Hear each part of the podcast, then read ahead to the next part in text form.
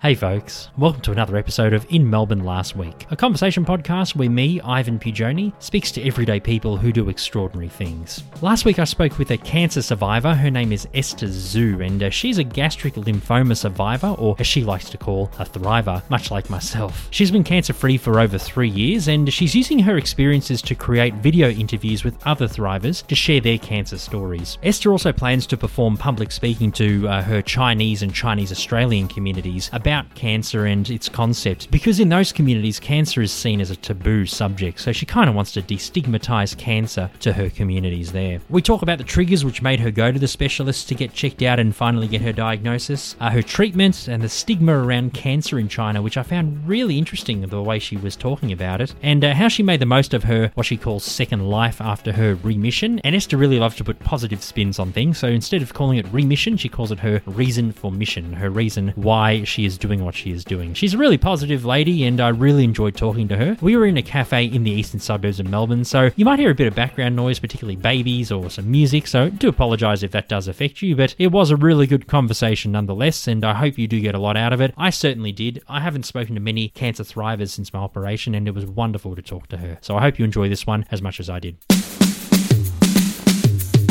So I'm sitting in a cafe in Ashburton in the suburb in Melbourne. I'm with uh, Esther Sue. How are you, Esther? I'm good, Ivan. Such a beautiful sunny day, and uh, thank you so much for the opportunity. Thank you for uh, reaching out to me. You, you wanted to talk to me, and I'm really glad I'm finally getting to talk to a uh, fellow cancer survivor. Yes, and actually now I call myself Thriver. Oh, thriver, yeah, I've, I've heard that term as well. Yeah, yeah. I guess it's more, I don't know, it sounds stronger, you know? It's not, you haven't just survived, but you're thriving through everything you've gone through. Yeah, really, because uh, for me, I, I really appreciate actually getting cancer. And I, now when I look back my over three and a half years journey, I think it has been the best gift I've been given this life like yeah. having cancer actually. Yeah, well, actually, I, I say to people that because I, obviously, I, to my listeners who may know, I like I had cancer too. Yeah. But for me, I tell people it's one of the worst things to ever happen to me, and also one of the best things to ever happen to me. Do you feel the same way as well? Yeah, I think um, kind of uh, having cancer actually kind of how to describe like uh, when I was growing up, especially as a Chinese background, I was living most of my life trying to fulfill the expectation from my parents or the expectation from my society. And I, you know, a lot of choices I made is truly just to make my parents happy or to, to look good in front of others. So I never really thought about what I really want. So when I, after I had a cancer, I realized that, you know, all these things, you know, the like a career or money, that's not really very important compared to kind of living a healthy life or living a, a more fulfilled, a happy life. So that's kind of thing for me. I, actually, I start kind of changing and uh, start searching for. Yeah, I, I, I felt the same too, actually, because you know I was I used to be worried about little things, but then after what happened to me, like I felt like those things didn't matter. I felt like, and, and also with money and stuff too. I mean, as long as you have enough to get by, you know, that's okay. Um, but yeah, as long as you have your family and you have what you want to do and you're not living, like you were saying before, you're living through your parents and their expectations, at least you're your own person and you can kind of do your own thing. Yeah, that's exactly. So I'm kind of uh, living a much happier life and uh, like much aware life. And uh, one thing I want to share with you is um, when I was first diagnosed with cancer, I had a cancer. You know, my mom, my parents, my friends, they they see me very sad in a way is I feel sad too because I felt oh we get cancer both you know Ivan and I we had a cancer very young age and I was people would say oh you're so young how about your future I always have that mindset. And when I went to 2017, when I first went to a hospital in Mexico, Mexico, and an old lady, she had a cancer. She said, she said that to me. She said, "You are so lucky to have cancer at very young age." And I asked her why. She said, "Then you will get the awareness." And I will never uh, forget that because now I'm more conscious about my life. So yeah, I, I mean that's that, that's a way of thinking about it as well. You know, because because it's not like you were her; she was eighty odd, and then she suddenly got it and she's lived a life where she had to live by other people's expectations. At least, you know, we've got plenty of years, you know, touch wood if all goes well for both of us, plenty of years a- ahead of us, you know, at least to 80 or 90 or more if all goes well with modern Definitely. technology. So we've got plenty to be aware of and to, and we, and we can, you and I can prioritize what's important and what's not. Yeah, definitely. So now for my life now is what is really makes me happy or what I can actually help others. So that's kind of uh, my main priority for my living now. So Yeah, very good. Well, I, I really love your positive attitude. thanks, Ivan. That's all right. Um, so tell us, just going all the way back before your diagnosis. So Yeah. pre-diagnosis, did you feel before you know you went to the doctors and anything like? How did you realize that something might have been wrong? Yeah, I actually, uh, I think that was um, start from March 2016. I start developing those kind of a needle pain, like needles plug on my stomach, those needle pain. I didn't pay attention at the beginning, so I went to instead went to doing a lot of acupuncture because I believe in that. Yeah. And but it didn't really solve the issue. And I went to CGP. GP sent me to a blood test, and it shows I had a Helicobacter positive, which is the common bacteria people will carry in, in their stomachs, but normally it won't kind of uh, trigger major issues. So I had these positive results from this uh, H. pylori bacteria, and then the doctor told me, the GP said, okay, Esther, take these uh, antibiotics. 97% of people after taking antibiotics, the bacteria will be, you know, kind of uh, die or become negative. So I was taking that uh, antibiotics maybe for a course of a couple of weeks, and actually it's start kind of uh, calming down. Then it's May, and May, I remember 1st of May is one of my best friend's wedding in China. I actually flew back just for three, four days just to be her bridesmaid. Oh. And on my return flight back to Melbourne, and then on, I rem- remember clearly on the plane, that pain came back again. And uh, this time is a really more severe, more sharp pain like knives. So I immediately went back to this GP and I, I said, oh, you know, it's something wrong. And he said, oh, can I give you another antibiotics? And I said, hang on. You told me the first antibiotics can fix 97%, but now you say it's not working. Give me another antibiotics. Uh, is there any other way I can do? And he said, maybe do a gastroscopy. I was always scared about gastroscopy because when I was seeing my mom did that in China when I was little, because in China uh, at that time we don't have, you know, what do you do you say like uh, to numb yourself? Oh, anesthetic. anesthetic. So my I witnessed my mom's very painful to swollen things and had the camera going side. So I always rejected to doing that in the past. But this time I don't know why. Just some calling say you, sh- you should do it. So I went to do it, and then it was a Wednesday. I remember. And after I did this gastroscopy, the specialists came. I met. I, I've been with this specialist for quite a few years because I had autoimmune issues on my liver before. So he's gastro specialist. So he's also looking after that part. So he saw that photo, and uh, I can clearly remember on the photo there's like a lot of holes, like a, on the stomach, like a volcano, like a holes. But he didn't mention anything. He just said mm, maybe it was related to your autoimmune disease. Maybe that causing that. But he said came to see me on Friday. And at that moment, I was a little bit worried because he normally doesn't have clinics on Friday. And he asked me to, to see him first thing on Friday. So I was walking outside or, you know, of the, you know, the surgery place because I, I was always very healthy, strong before. But then just that one second, like that idea coming through, I said, oh, well, that can be cancer. But then I just flash off because I never thought about that. Yeah, you thought this wouldn't happen to me. Yeah, because I was, you know. And then on Friday morning, I was just by myself. I went to his clinic. I was there early, and he later came came in. I don't know. I was just so so nervous, and I was shaking. And he sit down, and I, that's a that was actually very interesting, like a story for me. He look at my file, look at the you know the biopsy results, and then instead of like a normal other specialist, they will give you the diagnosis straight uh, straightforward. He actually asked me a question. He said, he said, Esther, I have a a good news and a bad news for you. Which news you want to hear first? You know, at that moment I was already kind of blank and I, I told him, you know, I was so scared. I said, I want to hear the good news first. Okay. And then he said, let me tell you the bad news. Yeah. Which will which would lead on to the good news. Yeah, so, and I was very upset that moment. I was thinking, oh, why you give me the choice when you jump ahead, give me the bad news. And then he br- brought up that cancer. He said, you got a, you got a cancer. And I, and I don't know why, maybe I already expect that. So I wasn't like, I was a little bit shocked, but I'm not overly shocked. Kind of, a, I feel like a predicted it could happen. But then I asked him, I said, oh, but you said you have a, also have a good news for me. So what is the good news? And uh, because I said cancer is already worse, is anything can be better than cancer? He said, Esther, you had gastric lymphoma, which is a, a cancer uh, developed on the lymphatic system around the stomach lining. Which would explain all your pain that you had. Yeah. But he said 90% of people having cancer on stomach, it's all stomach cancer. Only 10% people will have lymphoma. And he said lymphoma has much easier, like much higher cure rate than the stomach cancer. And then after he said that, I always remember this first day of diagnosis in a way is I was, I always felt I'm so lucky. You know, I was thinking I'm that 10%. Thank you for the way that doctor delivered the news. Yeah.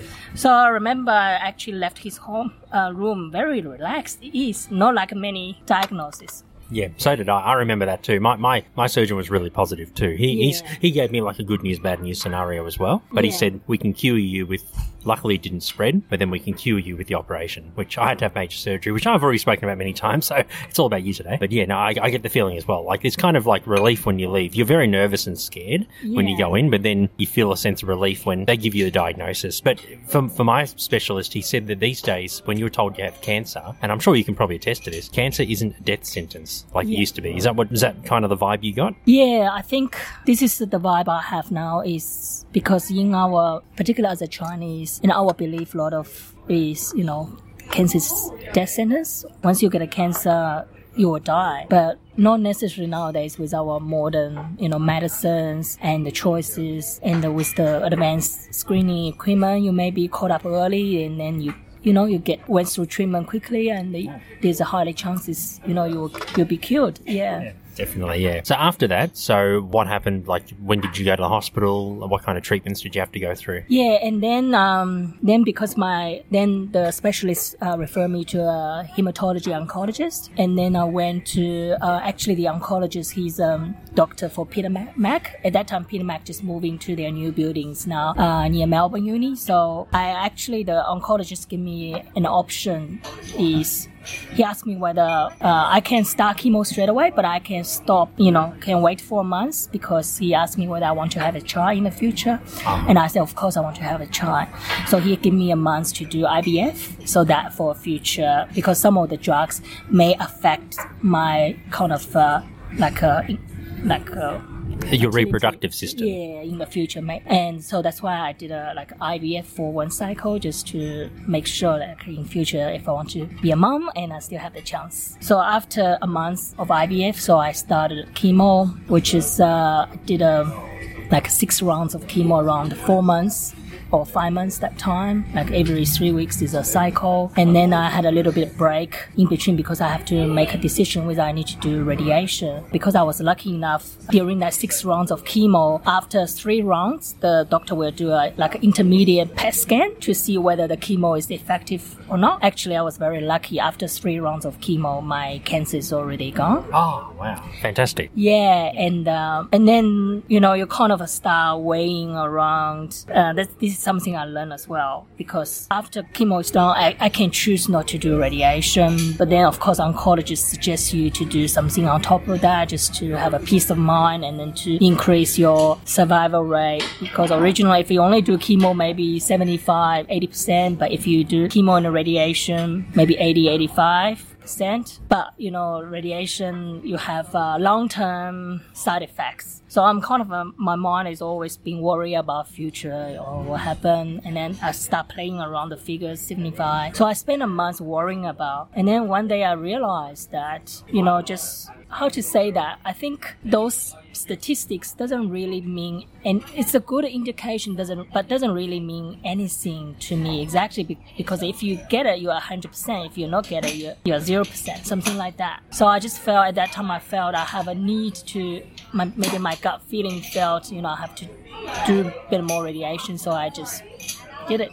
You did it, yeah. Even though there was only probably another 5% chance of survival, you thought, you know, I, I better go ahead and do yeah. this. Yeah. Because I, I say I can never predict the future, but the important thing is, okay, I, I just make a decision now, which is serve me the best for now. And then, yeah, because I never know future. So I, I just went for and did it. And uh, actually, I was very lucky. I had a very good radiologist because my background is doing engineering, I did a lot of mechanical design, 3D. Actually, uh, this uh, radiology actually sit down with me because the area was scanned mainly in the stomach, but because of the, the direction of the beams will come through my spleen or liver or from top will through my chest, so that will be kind of uh, affecting other organs. So we kind of uh, co-design uh, a kind of uh, area which is to minimize the impact on the organs surrounding. So yeah, so he's really really helpful in this case. So yeah. So, so you were you were able to contribute to where the radiation was going to go. Yeah, so this is something I felt from my journey is you actually instead of uh, you know just uh, just listening to what doctors tell you it's important. But also if I have, a, I have any questions I will you know I will ask doctors. Or maybe I have any concern maybe we, we can do something together. Even when I initially having my you know when I my oncologist came to me to bring out the news about my staging because the special only told me I had a, this cancer, but he couldn't tell me whether I'm stage one, two, three, four. But when the oncologist delivered that news, I believe a lot of uh, maybe I don't know, maybe a lot of my other people maybe just uh, hear the diagnosis and um, maybe that's it. But for me, because I have read about some booklets about my cancer, so I have a few questions. So actually, I tell the oncologist, I said, I need more time with you. So if you can explain to me some or answer some of my questions. So yeah, So what stage were you? I was lucky. So I was stage one. So I was only in stomach. Yeah. Oh, that's Yeah. right. Yeah, because it didn't spread to the to the lymph nodes. Yeah. So I was really really lucky. So. Very lucky. So you you caught it early like me. Yes, I did. yeah. Yeah, that's good. So, so so after so how long were you in hospital for? I was in hospital for only the first 10 days during the chemo because I was, um, the doctor makes sure the drugs won't penetrate my stomach lining and causing stomach uh, like a bleeding. So I was there 10 days, but uh, I really actually enjoy maybe the new Peter Mac environment. And I met a lot of because I was staying on the level 5 which is hematology ward. And I met other patients. They are more severe than me but they are you know very optimistic positive. So yeah. And also my mom came all the way from China to look after me. And um, that was a very special for me I could imagine, you know, having her daughter diagnosed, it would have been really hard on her, but at least she was there to look after you. Yeah, and actually for me, the hardest part of my journey, one of the hardest is not really the physical pain of chemo radiation, is actually how to bring the news to my loved ones because I'm the only one here, all my family back home, and my parents only have one single child, and um, you know they all rely on me, and they have a high expectations. So it is really hard when I have to deliver this news. And actually, I asked one of my closest friends in China, actually went to my home to make sure both of my parents were ha- at home, and then I let my friend to deliver the news instead of uh, ringing them. So. So, how did they react from what your friend said? Oh, I remember my my mom was as soon as she heard the news, she she cries, you know.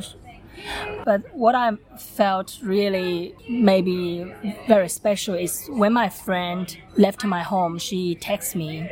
And at that time, I was still at work, so I ring my mom. In my mind before, I always thinking my mom before was a very worrying or sensitive and know maybe vulnerable person. You know, she can't bear this news. She will faint.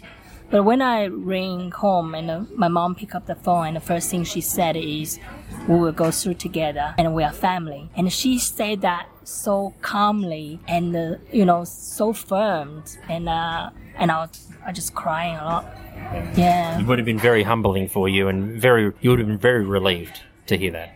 Yes, actually, I when I heard my diagnosis, I didn't cry. You know, when I through cancer treatment, no matter what painful, I didn't cry because I'm not a person who will show tears. But when my when I was on the phone with my mom, I cried because it's a such a relief uh, for my shoulder, like uh, yeah, to bring yeah, the news. Yeah, absolutely. And and you you were saying before we started recording that in China that there's a bit of stigma behind having cancer. So so leading leading in from what how your mother reacted, which is obviously really different to how the how Chinese people think of, of cancer. What's the stigma of cancer in, in China? Yeah, I think uh, there's um, quite a you know, depends on the older generation where you come from. There are quite a few stigmas, but nowadays I think it might be better. But in the old time, I remember when my mom's friends, that was maybe uh, probably 20 years ago or 25 years ago, when she had a cancer, other people were very reluctant to to have eat with her because they thinking at that time some Chinese people thinking cancer is a contagious disease. So yeah, you will pass on to me. And also, there's a big um, kind of uh, mindset regarding cancer is something about the punishment. Either maybe you have done something wrong in the past, or your parents, your family have done something wrong, and then you know that's the punishment you got by having the kind of uh, those kind of incurable, incurable disease like bad karma. So this is another kind of belief we believe in culturally. And also the other big things because we believe in if you get a cancer, it's a fate. It's a fate. That's it. So you can't change anything. You can't do anything to change that.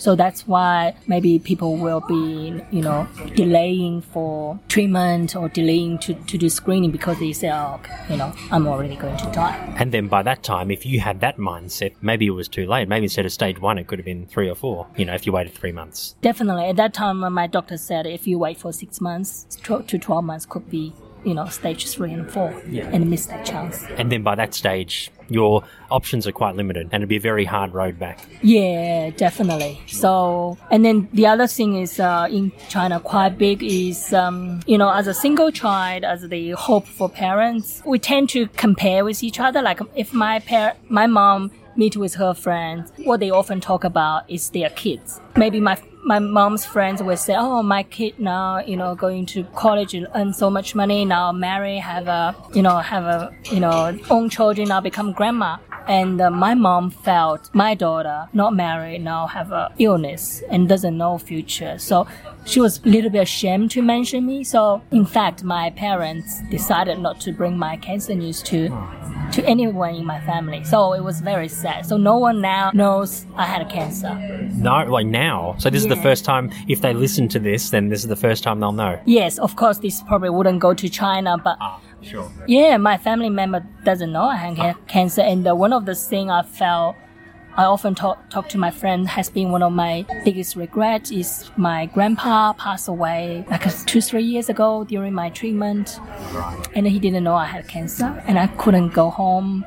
I couldn't explain to him why I can't co- come home to be with him because I had cancer and then he passed away. So it's a lot of, uh, yes, it's, it's, it's very, it's kind of missing part, regret part. That's why I want to, uh, hopefully one day I can speak out more about my experience, my journey, and maybe to let people know that. Yeah. And, and that's what you're doing right now. Because you were saying that you're getting more into public speaking and, and you're going to start doing, or you've done some videos to put on YouTube to uh, talk to other survivors or thrivers. Um, yeah. So tell us about that. One of them, actually, I, I let go of my job a year ago because before I was doing sales and uh, first of all, the sales was quite stressful, and then it doesn't really go- good with my health. Yeah. But the most important things I find, you know, with my cancer journey, especially as a Chinese, and I, I have a, I found I have a mission or I have a message that I want to share with people how I go through my journey, not only physically and how I experience emotionally by maybe parents not telling my news with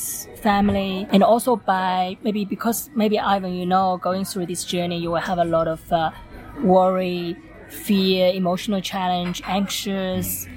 And this something in our Chinese community, I believe at the moment not very openly talk about because people may more talk about what food you eat or what treatment plan you do, what drugs you eat, but people don't necessarily talk about like uh, how what emotion how do you feel. I remember when my mom came to look after me some days i just feel so sad i was crying. And uh, my mom just keeps saying to me yeah don't cry be positive be strong. But i, I just want to cry but my mom felt you know i have to smile. But that's something i want to tell people tell my people that it's okay to feel sad. It's important to acknowledge your emotions. Yeah, because even when I was in hospital too, like I, I felt sad at times too. Like, yeah. and it, it's funny because you know I, I, haven't spoken to many thrivers, you know, since my operation and my recovery, but just hearing the the fact that the main themes are positivity, you know, it, it kind of it, it, really drives it home, and, and it's good that I can that we can kind of relate to that. Yeah, definitely. I think for me, like I said, the big one of my ch- biggest challenges through my journey, and I'm still dealing with that is emotion. How to you know deal with all the emotions during this journey. Mm. Do you feel that because you've, you've been clear for three years now, right? Or yeah, yeah. And uh, now I don't feel very like because I have a checkup every six months, and I'm not as uh, scared as before. So because I I trust how my body feel, and I believe if my body feel good, my checkup will be good. I, I just need to more trust in my own like body you know my own instincts.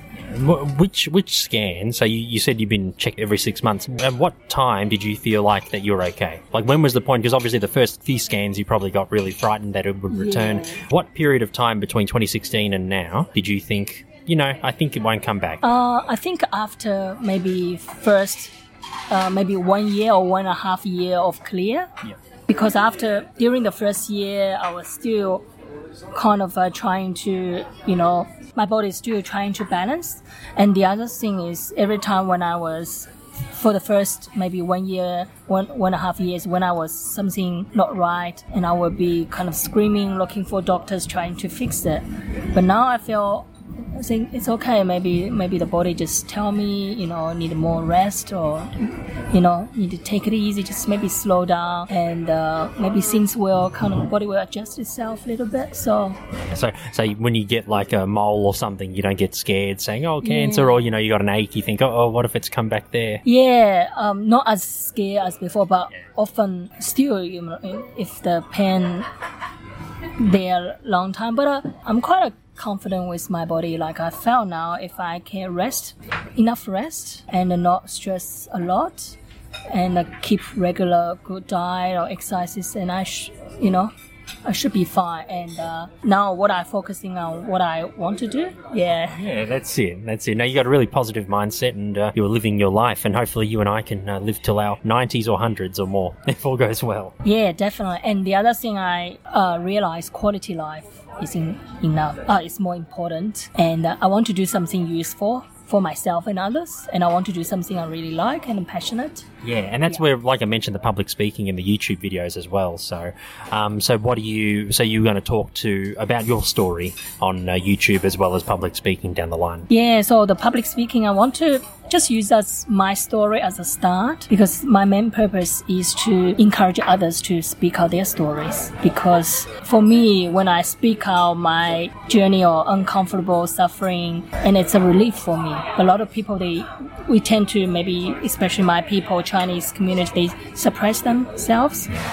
And uh, I, I want to encourage people just to share their feelings. So I hope I just using my story actually just to inspire or encourage us, other people to share their stories. Yeah, because in, Australia, cancer these days, it's not really taboo like it is in yeah. China. People do talk about the feelings and the emotions and that sort of thing. But as well as, I guess, as well as the Chinese community, you want to also speak to other members of the community as well and, and get them to open up. Yeah, definitely. Because um, I realize uh, because I was doing volunteer, I'm currently doing volunteering in Peter Mac, and I oh. realized not only Chinese community, like also Italian community, some European community, community, they all have these sorts of some sort of uh, stigma. And uh, after all, as a every human you go through cancer, you were scared. So, and it's important maybe to talk about to let people know you are not alone. Someone like us, you know, we will be working with you together alongside with you. Yeah. And also, as I mentioned earlier,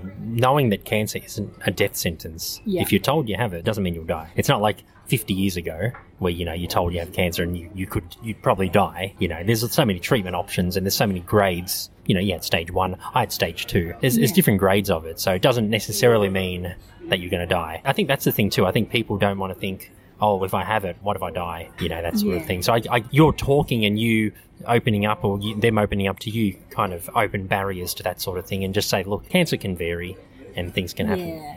And the other thing I really want to kind of uh, uh, highlight or want to tell people is how cancer has actually changed my life. You know, it brings me to a lot of different experiences. I went to Mexico and then meeting those amazing people and um, one of the lady become my close friend and she actually start helping me to actually doing a lot of uh, self healing work and that was actually the first time I started looking inside about myself. And that was in a holistic center in Mexico. That was the holistic center in the in the Mexico Yeah. yeah.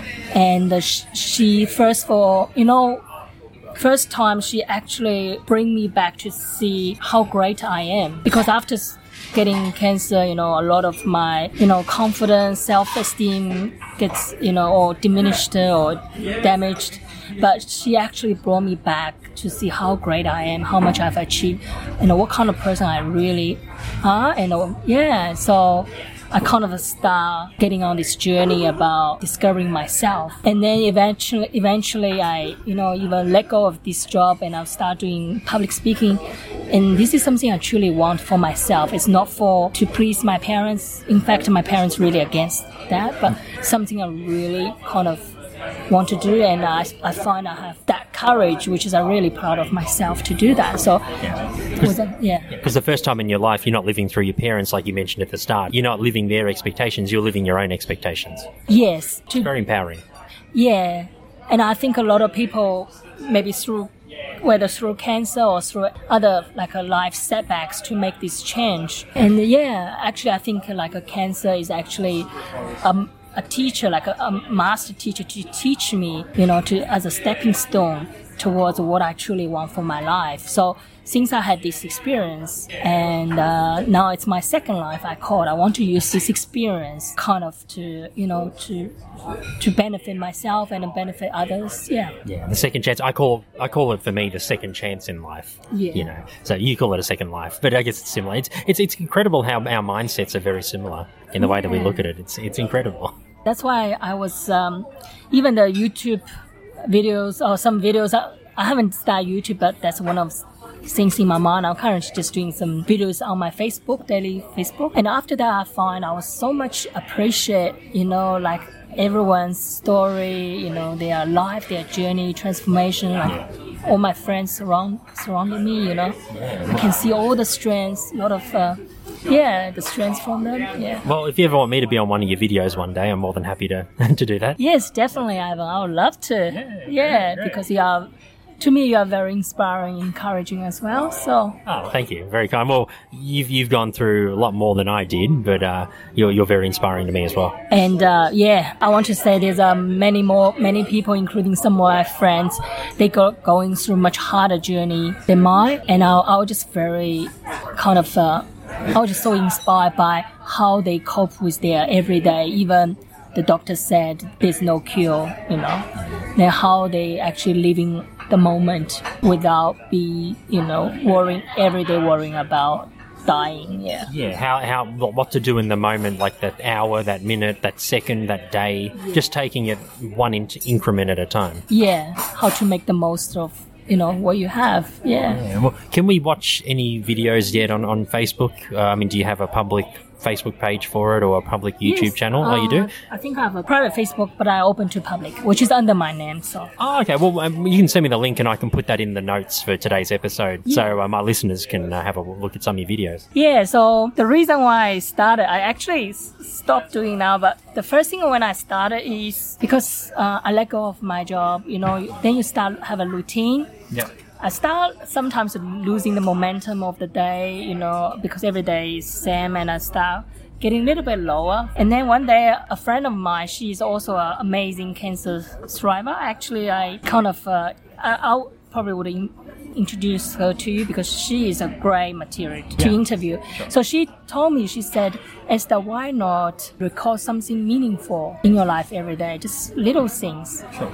And I thought that's why I start recording, you know, every day, like the people I met. And I will proactively approach them to ask their stories.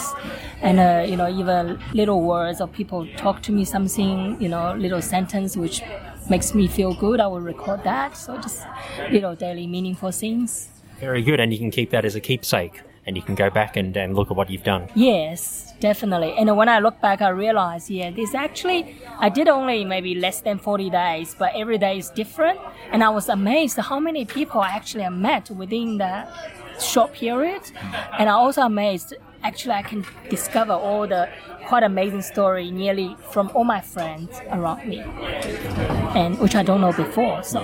So they've all opened up to you. Yeah, definitely. So that's why I felt really lucky that I have this great like a support group and I think it's important when you go through this journey, you know, you have a great friends and family with you. So- So I guess to finish off, if you could give a message to anyone who's currently going through cancer, their family, their friends, or even people, in fact, who've never had it, and you know they're kind of stuck in a rut as well in their lives, and they don't see the, the bigger picture like you and I. What message do you have to those people? For people going through cancer at the moment, I would say to them, take a day, a time, a moment, a moment at a time, and don't let cancer define you. Cancer is not your identity. You are much bigger than cancer is. And for other people, you know, for other people, you know, don't have a cancer. And I'll just say, because we always have, you know, procrastinations or, or maybe we're stuck in our comfort zone moment, I just say, just do it. If you feel anything you, you want to do, you want to make a change, just do it. Because you never know what's going to happen next. But the things, but the first step you step out and there's more windows or more doors will be opening to you. So just cherish the moment and do whatever you feel like. Just, just give it a go. Yeah. Give it a go. Well, it's a, it's been really cathartic to speak to a fellow thriver. I mean, I said before that I haven't really spoken to many other thrivers, only probably a couple in the last three years. So thank you very much for uh, for talking to me today. It's been really humbling to, to talk to you and uh, it, it's and just getting similarities on, on, on what we think. Yeah, thank you so much, Ivan. And uh, I also I felt you know very connected with you because we have a very similar experience. And I I want to say this season what you do will benefit a lot of people. And uh, good job for you to put all these things out there. And I also want to thank you for this opportunity for me to be able to sh- share with your you know listeners and your audience. So I really appreciate it. Well, thank you for giving me the opportunity to speak to you as well. Thanks, Ivan. Thank you. I'm you. sure maybe one day we can talk again when we reach another new chapter in our journey. Indeed. Well, I'll be on your video series for sure. So uh, just get in touch if, if you want to talk to me again. Yeah, I will. And uh, I think all my friends will love it. Okay, great. Well, Esther, thank you very much. Thank you. That was in Melbourne last week. Thank you so much for listening. I'm always looking for guests, so if you're doing something extraordinary and you wish to share it on the podcast, be sure to send me an email at inmelbournelastweek at gmail.com. You can also find me on Facebook, Twitter, and Instagram. Links to those are in the show notes. You can find In Melbourne Last Week on Apple Podcasts, Spotify, and pretty much wherever else you get your podcasts. See you next time with another episode with another special guest. Take care.